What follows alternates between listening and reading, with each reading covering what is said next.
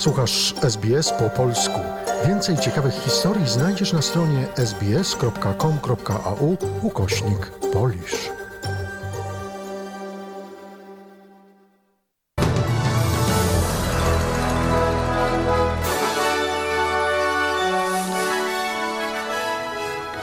Dzień dobry, przed mikrofonem Dorota Banasiak. Zapraszam Państwa do wysłuchania przeglądu wiadomości Radia SBS w czwartek 14 lipca. Zaczynamy od skrótu najważniejszych doniesień. W Australii opublikowano raport o przemocy domowej, rodzinnej i seksualnej. W odpowiedzi na masowe protesty na Sri Lance rząd tego kraju wprowadził godzinę policyjną. Polscy żołnierze wezmą dzisiaj udział w paradzie wojskowej w Paryżu. A oto szczegóły doniesień. Długo wyczekiwany raport, który rząd Morrisona miał przechowywać przez wiele miesięcy, został opublikowany. Eksperci opiniują, że raport wyznacza drogę do wyeliminowania przemocy wobec kobiet i dzieci w Australii. Raport przedstawia poglądy prawie 500 lekarzy, adwokatów i ekspertów, podkreślając potrzebę wyznaczenia ambitnych celów w zakresie ograniczenia przemocy domowej, rodzinnej i seksualnej.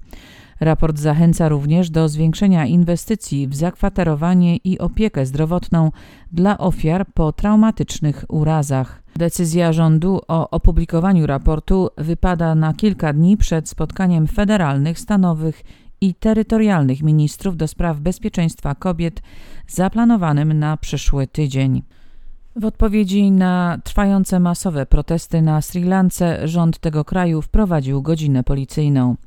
Dotychczasowy prezydent kraju, Gotabaya Rajapaksa, pomimo ucieczki z rodziną na Malediwy i wyznaczenia swojego następcy, nie spełnił jeszcze obietnicy złożenia formalnej rezygnacji. Jego decyzja o pozostawieniu swojego sojusznika premiera Ranila Wickremesinghe jako pełniącego obowiązki prezydenta wywołała jeszcze więcej demonstracji. W efekcie rząd Sri Lanki ogłosił stan wyjątkowy i wprowadził godzinę policyjną.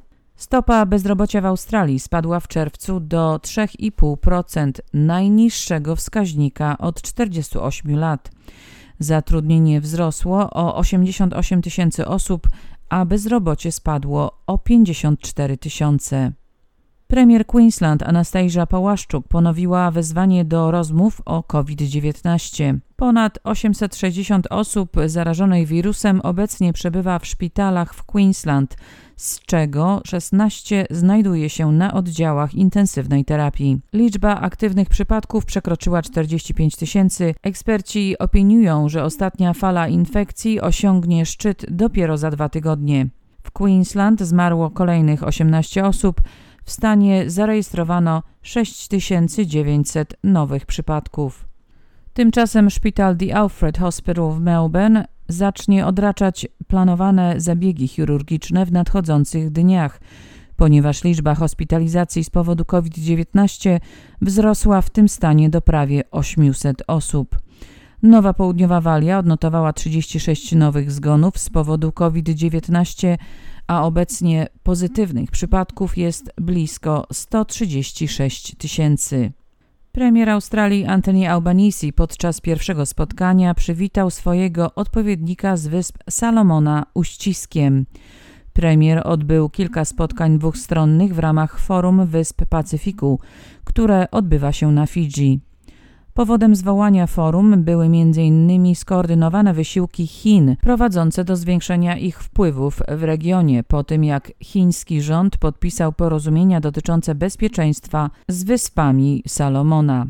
Anthony Albanese powiedział, że nowy australijski rząd zmienił swoje stanowisko w różnych kwestiach, w tym m.in. w kwestii zmian klimatycznych, które region Pacyfiku przyjął z zadowoleniem. Forum dla nas wszystkich, jako członków rodziny Pacyfiku, jest organem krytycznym. Pomaga nam prowadzić spotkania i słuchać siebie nawzajem, prowadzić pełen szacunku dialog.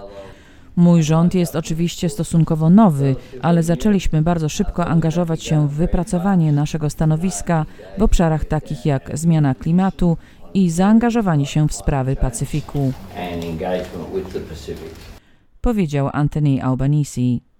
Sześcioro kandydatów na następcę Borisa Johnsona tylu zostało po pierwszej rundzie głosowania na nowego szefa partii konserwatywnej, który zostanie też premierem Zjednoczonego Królestwa. Wygrał Rishi Sunak, minister finansów. Drugie miejsce zajęła Penny Mordaunt, była szefowa Ministerstwa Obrony. Trzecia pozycja przypadła Liz Truss, szefowej dyplomacji. Dalej znaleźli się przedstawicielka prawicy partii Kemi Badenoch, przedstawiciel skrzydła liberalnego Tom Tugendhat oraz Swella Braveman, radca prawny rządu. Rezultaty poznamy 5 września, choć istnieje możliwość, że stanie się to szybciej. Prezydent Stanów Zjednoczonych Joe Biden rozpoczął wizytę w Izraelu. To początek jego pierwszej od rozpoczęcia kadencji podróży po Bliskim Wschodzie. Na lotnisku Bez Guriona w Tel Awiwie powitał prezydenta prezydent Izraela Ishak Herzog oraz premier Jair Lapid. Prezydent Herzog powiedział, że wizyta jest wyrazem partnerstwa narodów izraelskiego i amerykańskiego. Tematem rozmów Joe Bidena z izraelskimi politykami będzie współpraca dwustronna, między innymi w dziedzinie technologii i walki ze zmianami klimatu. Prezydent Biden zapowiedział, że chciałby też rozmawiać o zakończeniu konfliktu izraelsko-palestyńskiego. Premier Izraela zadeklarował, że zamierza rozmawiać o stworzeniu globalnej koalicji w celu powstrzymania programu nuklearnego Iranu. Pojutrze prezydent Biden uda się do Arabii Saudyjskiej. Turecki rząd ogłosił osiągnięcie porozumienia między Ukrainą, Rosją i Organizacją Narodów Zjednoczonych, mające na celu wznowienie ukraińskiego eksportu zboża zablokowanego przez Rosję, co daje szansę na zakończenie impasu, który mógłby narazić miliony osób na ryzyko głodu. Turecki minister obrony Hulusi Akar poinformował, że umowa zostanie podpisana, gdy strony spotkają się ponownie w przyszłym tygodniu i obejmą wspólną kontrolę zboża w portach i w Turcji, zapewniając bezpieczeństwo szlakom eksportowym przez Morze Czarne dla ukraińskiego zboża. Turcja ma zamiar również stworzyć centrum koordynacyjne z Ukrainą, Rosją i ONZ dla eksportu zboża. Komisja Europejska zezwoliła na tranzyt kolejowy do Kaliningradu niektórych towarów objętych unijnymi sankcjami.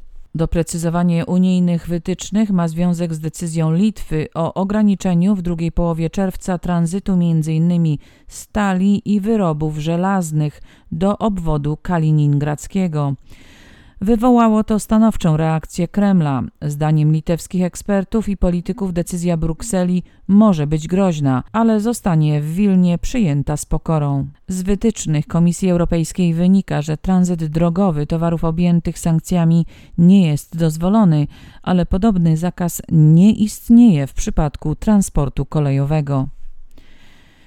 Prezydent Ukrainy Wołodymyr Zełeński powiedział, że demokratyczne państwa powinny wziąć udział w przykładnym ukaraniu rosyjskich zbrodniarzy wojennych w ramach działań Międzynarodowego Trybunału Karnego.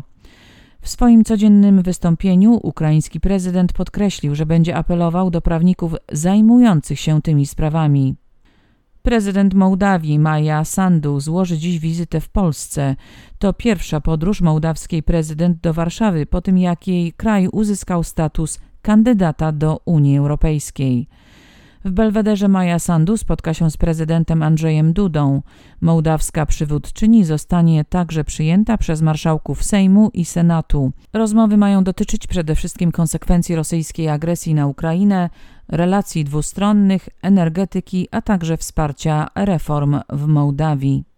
Polski minister sprawiedliwości Zbigniew Ziobro nie zgodził się z zaleceniem Komisji Europejskiej, aby w Polsce zostały rozdzielone funkcje ministra sprawiedliwości i prokuratora generalnego.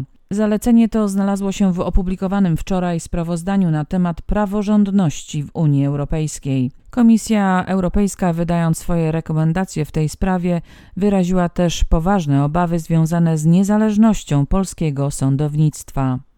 Eksperci Instytutu Pamięci Narodowej odnaleźli prochy około 8 tysięcy osób zamordowanych przez Niemców w czasie II wojny światowej w obozie w Działdowie. Jamy śmierci z około 17 tonami ludzkich prochów znajdowały się w lesie niedaleko wsi Białuty. Prace poszukiwawcze w okolicach Działdowa będą kontynuowane. Według informacji posiadanych przez IPN w pobliskich lasach może znajdować się sześć miejsc, w których nasiści ukrywali ofiary swoich zbrodni. Polscy żołnierze wezmą dziś udział w paradzie wojskowej w Paryżu na polach elizejskich z okazji Dnia Bastylii, francuskiego święta narodowego. Polska jest jednym z dziewięciu krajów Europy Środkowej i Wschodniej, które zostały zaproszone do udziału w uroczystościach. Francuzi chcą tym sposobem pokazać jedność Europy w kontekście rosyjskiej agresji na Ukrainę. W dniu dzisiejszym dolar australijski wymieniany jest na 68 centów amerykańskich. W porównaniu do złotego warty jest 3 zł i 26 groszy. Przegląd wiadomości Radia SBS opracowała i czytała Dorota Banasiak.